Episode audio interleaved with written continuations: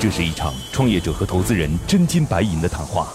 创业者要打动投资人，拿到百万至千万元融资；投资人要用专业和经验慧眼识珠。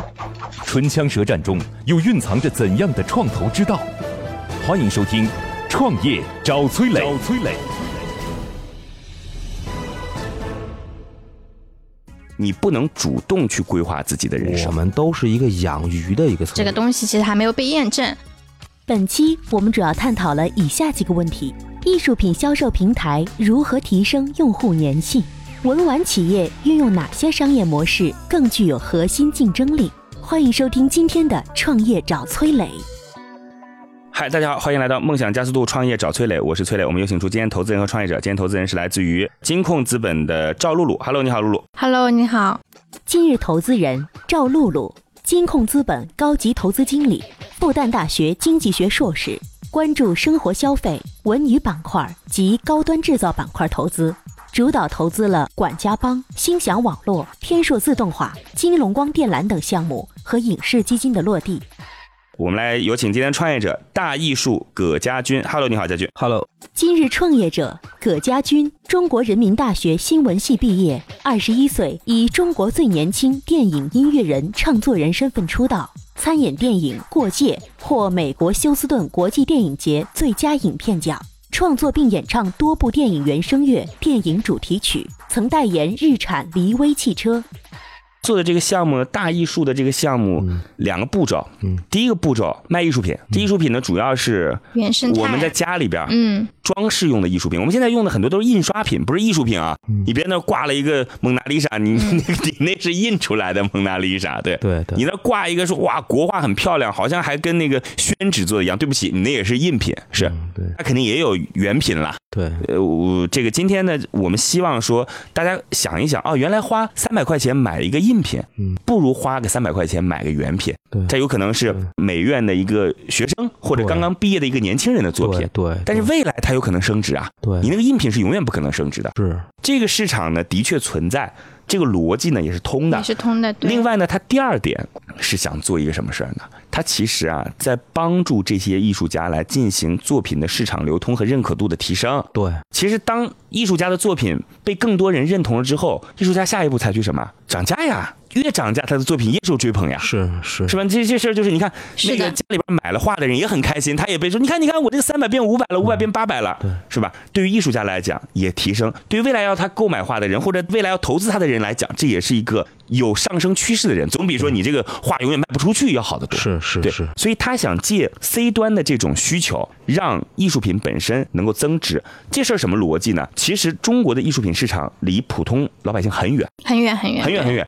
但是欧洲的油画市场其实是离普通老百姓很近的。是是是，对，所以这个事儿呢，就是我们希望说，中国的艺术品市场也能够离我们的生活更近一些。艺术品不是拿来放保险柜里的，对是应该放在家里边挂起来的。是的，对，大概是这个逻辑。就通过市场的不断兴趣和热度的提升，然后呢，造就一些 IP，然后再帮助这些 IP 来进行交易也好，来进行定价也好，来进行服务也好，大概是这个逻辑吧。是您说的还挺透彻的。嗯那其实，在我们去看待这个市场的那时候，一个内用户从他早期从消费到进阶类消费，到投资类艺术品，到收藏类艺术品，它的生命周期是非常的长的。是那但是在这个里面，其实每一个阶段，我们都是一个养鱼的一个策略，不管是进阶类的消费，还是说到投资了，到收藏，你会去发现这些个鱼池里的鱼长得都不一样啊。就是我们说，就用户的画像是完全不同的，痛点是不一样的，所以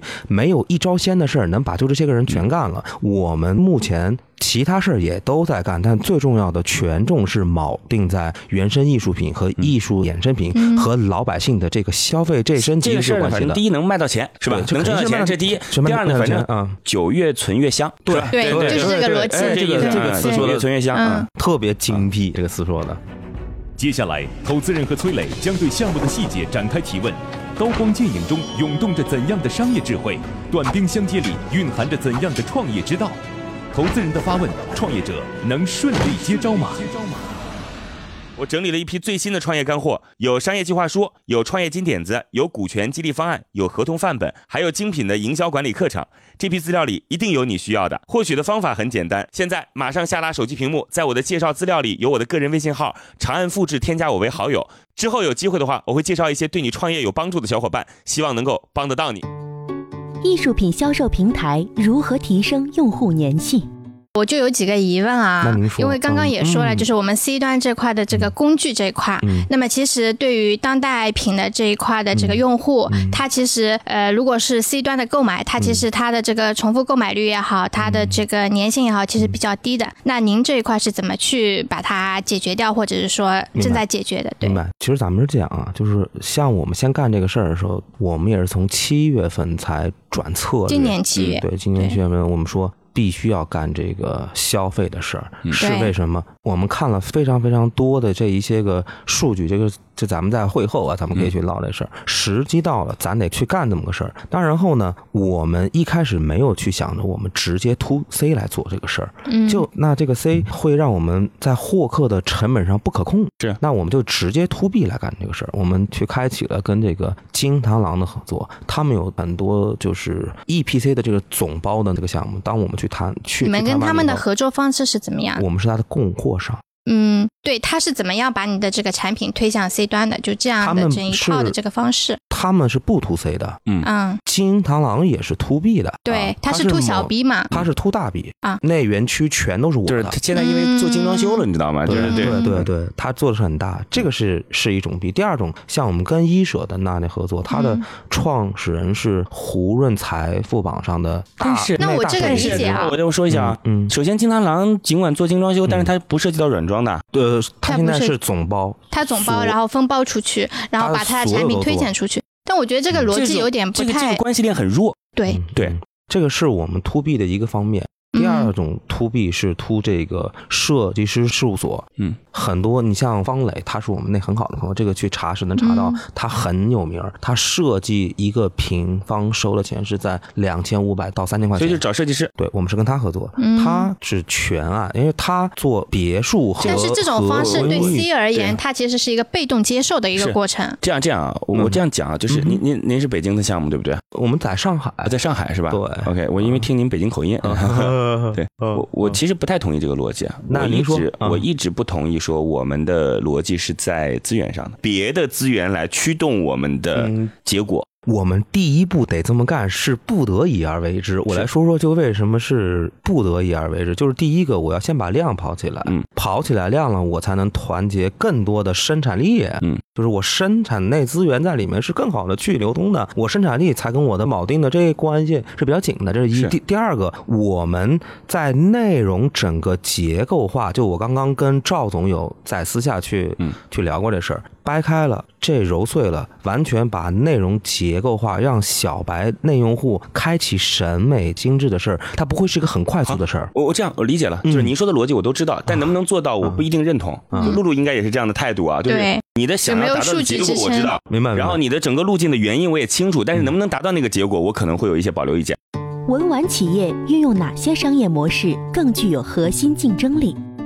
我问你个问题啊，就是那您说，呃嗯，因为我们在节目之前是聊过跟区块链相关的事儿的啊，嗯，就是我我我问一下，就是你是否考虑过嗯让所有的这些艺术品确权，在艺术品上去做某种处理之后来确权？这你应该理解我在说什么啊？嗯就比如说加一些激光码之类的东西嗯，外面是看不出来的，但实际上是能够知道说就是这个画本尊嗯，是否有这种可能性？说三点啊，这种锚定实物的确权都是伪命题。嗯，你不管是加码儿，你还是说跟小鸡腿上去绑了一个什么装置，那如果这个码儿和这个装置本身就有问题呢？这种确权，所有的确权必须是数字世界的，我不可能在食物之间上。我前段时间那个疫苗的事儿对，我很 freak out，嗯。那然后我就跟别人去探讨，我在上海还做了一次小演讲，我就说你这个条形码或跟踪再确权都没有用，嗯。你那个液体如果本身那就是有问题的呢，实物锚定，就是整个在现实物理世界上的一个实物和数字虚拟的想做一个强锚定，这是不成立的。那这样，首先呢，我不认同，啊就是我我认为我认为是 OK 的。首先，啊其实你说就是疫苗本身好不好？嗯因为我们所谓的疫苗嗯，它的数据监控其实是在它的物流环节当中的。至于说那好不好，那是你药监的事儿，对吧？物流的事儿，我起码能够做到数据同步，这是第一个啊。我说疫苗这事儿，哦那画这事儿呢，我为什么想到这点呢？我想跟你讲。嗯。我说呢，我们刚开始你的思考是让用户去挂，对吧？就用户需因为需求才买嘛，嗯。所以就是我家里边有这个墙空出来，我要挂，所以呢，我甭管是跟金螳螂还是跟您的设计师，嗯。然后买了之后，最终你这儿出货多，所以那个美院的老师说，你看就跟这哥们儿合作靠谱啊，嗯。是这逻辑吧？嗯。对。但是我们为什么一定想用户是要拿来挂的呢？就起码在开始的阶段，我认为未来没问题啊，未来你很厉害了，你有很多钱，你跟金螳螂合作，说来哥们儿，我用钱砸死你，你必须帮我干这事儿。嗯，对，今天我认为不管是金螳螂还是你那设计师的哥们儿，因为这个利益对他来讲不足以驱动他的行为。嗯，就你这画本身又不是个很贵的画，另外他的主营业务不在这儿。嗯。今天哥们儿帮你卖两幅没问题，但是我认为他不是会帮你呃作为主要渠道的销售。我我是这么去了解，就是当我们选择，其实就不管是这两家，那还是我们在谈的这些个必友，是那然后就我们再去聊的时候，我们会聊到说，哎，这现在你们这个是做哪方面会比较多？其实更多的是在解决那个软装的问题。理解，我以前都不懂什么叫软装，后来我才知道软装分四大类。嗯，第一个叫移动家具，就像这样说的嗯。来，第二个叫艺术陈设，好，三布艺，四是灯。嗯，现在涨幅最大的一个牌是艺术陈设。好，啊。嗯，这样，我刚才我们把这个话有点就是啊。带走了。啊，就是您刚才说，不管涨幅有多大，嗯。就是你今天希望用户嗯是通过第三方介绍来买的，我只是担心把自己的生命寄在别人手中不安全对。是我在想有没有这种有没有这种可能性？就是对于我们来讲，假设啊，所有的人其实都可以来进行艺术品投资。啊对那当然，艺术品投资的人就可能是互联网金融所覆盖到的，有各种金融平台所覆盖到的了。我指的是什么呢嗯？就是今天我有各种各样的画，嗯我可以给你寄去，嗯，然后呢，我有后边有一个 A P P 可以对于这个画实时的价格来进行了解。我们现在有，呃对对，但是有起码就得确权了呀，你不确权怎么来跟现在是这样的，就价格来绑定呢？是这样的，我在艺术品上是有这样的一个问题，当代艺术品不存在你要去这个说它是真和假的问题，就是因为嗯。艺术家还在，还在，他还可以有生产力生产。他他还活着，但是死人的那东西是嗯。不太好说真和假的。听一个小时的课程，不如和一群有实战经验的人讨论十分钟。在乐客独角兽创业者社群，你会认识两万多名来自全国各地各行各业有实战经验的优秀创业者。每天，他们都在线上或者线下活动中对营销管理等实战话题展开讨论和模拟。在社群里，你除了高效学习、快速成长，更能找到各种资源、人脉、渠道、合伙人。现在马上下拉手机屏幕，在我的介绍资料里有我的个人微信号，长按复制，添加我为好友。我在社群里等你哦。我们国家的博物馆里，咱们就哪说哪儿了，嗯这个也明白。有大量的是假的。嗯，这个我可以去跟您说，就是我觉得啊，您的这个逻辑嗯。就是存在问题。嗯。哪怕这个艺术家在，这艺术家就相当于是一个央行在不断的发钞嗯，但是起码我们也要知道这个东西是出自他的手里啊。是的，他愿意自己来进行发钞，那他自己把自己的价格稀释，那是他的事儿，嗯。对不对？所以我认为确权是非常必要的。我说完，嗯说完之后给您时间。啊，就我认为您刚才说的第一个逻辑不足以支撑你能够大大量出货，这是最重要的原因。嗯我认为，如果今天我们换一个角度，不要思考用户是因为挂在墙上的，嗯而是我认为这是一种投资渠道和方法。我购买了画之后，它当然能放到墙上，嗯但是我也可以把它压在床底下，都可以。嗯。但前提是它本质上有上升和下降的可能性。OK，但是，但是我们现在就是在投资，我们那现在是很弱，就是对于小白和消费类那来说，我们是不想在投资这个事情上给大家去施加内压力的。消费升级就是一个我基于审美喜好，我想美化我的，那这个那这环境为我的这个我我同意去去买单的一个事儿。您看一下啊，这事儿呢，我们从你最终想做的结果往回推，嗯，你最终想做的是希望能够帮助这些艺术家提升自己手中作品的价值，因为首先。我们其实，在大艺术上，整个就链路上来看哦，我们其实最终的去落脚点，还是在艺术品作为投资三大板块之一的标的物上，在这个地方去发力的。我们之所以从消费类先切进来，是因为我们在往前推进过程中，藏家那用户的获客成本比较高，那而且他们也是一帮很聪明的人。一帮很聪明的人，就他们是一个圈子。对，其实我切入进去是需需要非常高的门槛和精力，背要背书和品牌非常大，我才能够干这个事儿。那我们进入到这个消费这领域了以后，我们都不提投资的事儿，就是因为要不断的拉低他的决策，把轻决策的事儿就变成一个很简单的去消费的事儿，就是很很高高兴兴，我去看一场电影，陪女朋友去吃。吃一顿牛排，我们家墙上挂一画，我桌上去放一个很微观的一个被 IP 给授权的小雕塑，被 IP 给授权的一个杯子、伞什么的。您大概能明白，就是我我我非常明白您说什么，但是我不一定认为您知道了我讲什么，就是咱们俩讲岔吧了，是吧？我就是我知道您想说什么，包括您未来想做什么，我大概认为我知道了。就是其实我只是想告诉你一个策略，这件事情的关键是在于你自己认为你自己所掌握的那个渠道是能够让你起量的，但是在我看来很难起量。就是我几乎很少看到，除非那家公司是投你的，跟你之间有血缘公司关系，你跟他的产业链布局是很很紧密的，否则没有朋友愿意来进行帮忙的，仅仅。靠说我们合作，你给我们推一推帮忙，这基本上就是属于扯。其实不是，是因为我们在利益上是锚定的。其实我们在 to B 的时候，B 是比我们去挣的要多的。我们就为什么会把这个利润往下拿？就是我说的，我告诉你，这也不足以支撑。对，就是刚刚你那个利益点太低了。对，他整的利益里面可能只占了一小部分。是啊，一个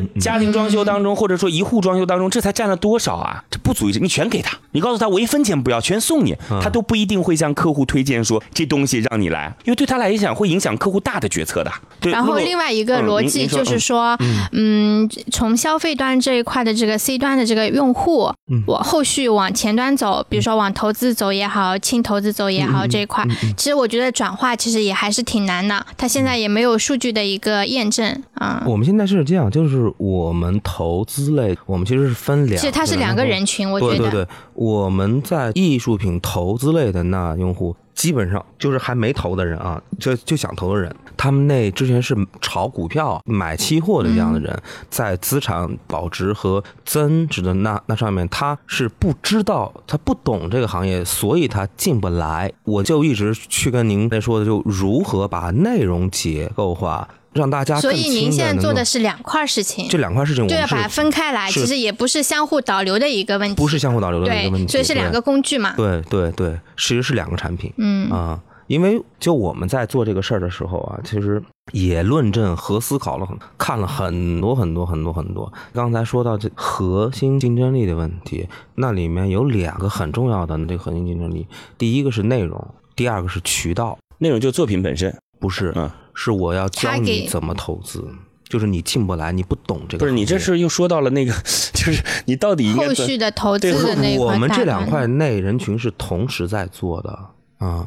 是，它是针对两个不同的人群开发了两个产品，对，我们一个产品针对于艺术品的消费，对，另外一块是艺术品的投资，对，然后这两块呢之间又不能相互的导流，不是说不导流啊，但是就是说消费那一端的你的那个供应端那一块，可能有可能会成你的投资端的供应端。我跟各位举个例子啊，就是大家可能就知道我刚才说的这意思，嗯嗯，就是东阳做红木的，在浙江的东阳，对，这红木呢，说实。话，大家以前买红木家具主要是老年人喜欢嘛？对，那个老年人为什么喜欢呢？觉得实诚。嗯，其实很多老年人没有那个投资概念，说红木未来还能升值什么的，没这概念，对对就传家之宝放那儿嘛。是的，是吧？我后来呢，发现东阳的红木企业提出了一个概念，什么概念呢？就是每年增值百分之八，随时回购。你知道这意思吗？我听过，我听过，我听过这样做法。东阳的企业就是说，只要你买走我的红木家具，每年这红木家具值多少钱，我给你上升百分之八，你随时卖给我，嗯，都没问题。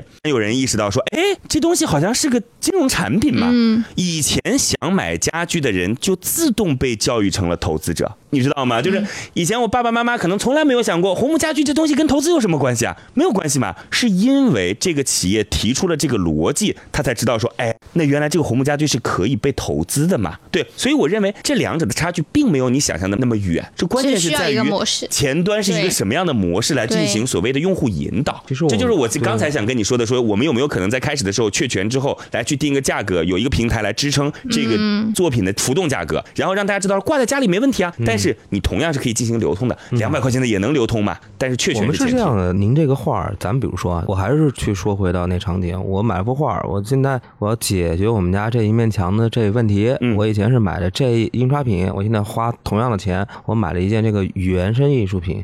那我想给它卖掉，我想再换一幅，我们是能帮你去解决这个问题。我们这平台上那也可以让你去卖嘛。这是一，我们就为什么说艺术品它本身和这些个就印刷品它有一个很重要很重要的不一样的东西，就是它物权这本咱们不版权啊，它物权的这本身是有流动性和流通性的。那你可能这买的是一个作家或艺术家，我还没有成名啊，我还是一个在学校里头就蛮苦的学生，我可能是他第一个拥有者。在艺术这个行业，在美国和欧洲都有这么一句话说：我们从来不是艺术品的拥有者，我们只是保管者。我们啊，我们似乎在说同一件事，但似乎又在不说同一件事。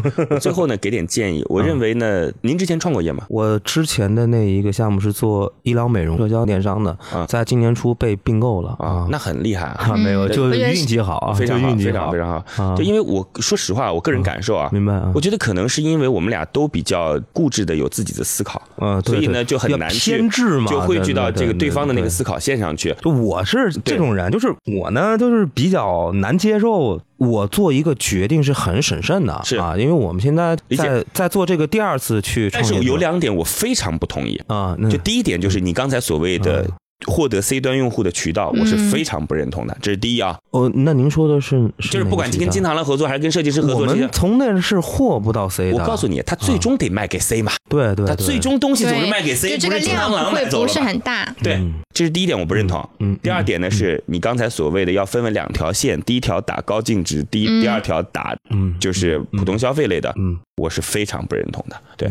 在这个领域当中，其实市场空间非常非常大。我不知道路知不知道微拍堂？我看过，我们很早的时候，去年就做了将近三百个亿，三百亿啊！这个项目的天使轮是这个，很早的时候我们看过，德同投的，德同呢，我们也一起投了一些项目。嗯，这个这三百亿啊，我们真的是没有想到啊！嗯，交易市场嘛。因为他们最关键的是铆定是做那些个文玩啊，是它文玩就是做瓷器杂那杂项。我我只是在说，因为画也是这一大类目啊。对，就或瓷是一个瓷器是个大类目，画是个大类目，这都是雕那雕塑油板雕，这都是个大类目。另外就是杂件是个，就是我们平时那手串都属于杂件里边的。这些东西，对，嗯，基本情况大概知道了。大家有一些不认同的地方，但我觉得这事儿是可以去。可以做，但是我觉得商业模式还得更清晰化一点。对对对。就目前我觉得就揉在一块儿。对。就我觉得你。们可能两个点，我真不认为应该能凑到一块儿去。对，如果你想找到合适的项目创业，想找到靠谱的合伙人，想找到全国各地的渠道资源，想找到投资人，想找到可以投资的好项目，那么你就应该立刻加入到乐客独角兽的创业社群。现在马上下拉手机屏幕，在我的介绍资料里有我的个人微信号，长按复制，添加我为好友。乐客独角兽创业者社群和几万名成员，满足你对创业资源的所有需求。现在，投资人已对创业项目大致了解。那么，这次创业者前来谈判，他的理想融资金额是多少？是多少？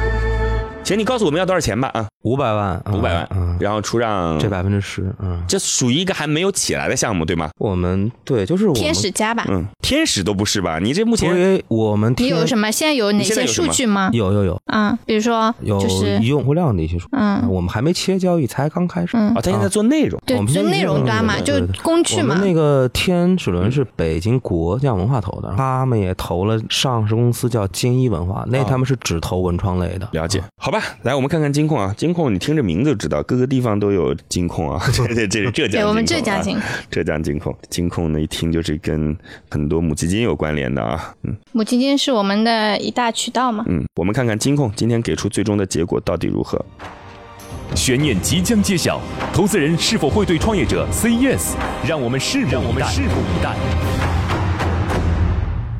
好，来，浙江金控最终给出的结果是。待定。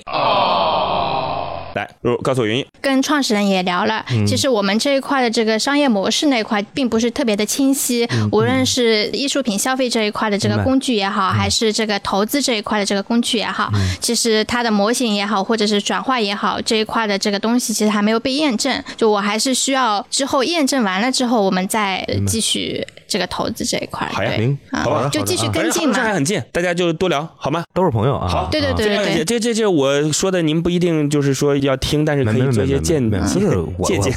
我觉得我特别喜欢，就是咱们俩特别像，就那都是比较挺偏执。然后这 这以前那都是干文艺的，对，后来转了我们去做创业者了，一定要偏执，这才把事儿干成。行啊，我也特别喜欢这个你这个经历和有一些价值观的认认定。那就这样吧。好，谢谢。创业找崔磊，再见。今天的节目就到这里，非常遗憾，创业者的项目被待定。最后给大家留一个小问题：在艺术品越来越受大众欢迎的今天，企业在发掘潜在用户上还有哪些方式可以运用？欢迎在评论区给我们留言哦！幸运听众将有机会免费加入乐客独角兽的创业者大家庭。感谢启迪之星、杭州无一 link 对本节目的大力支持。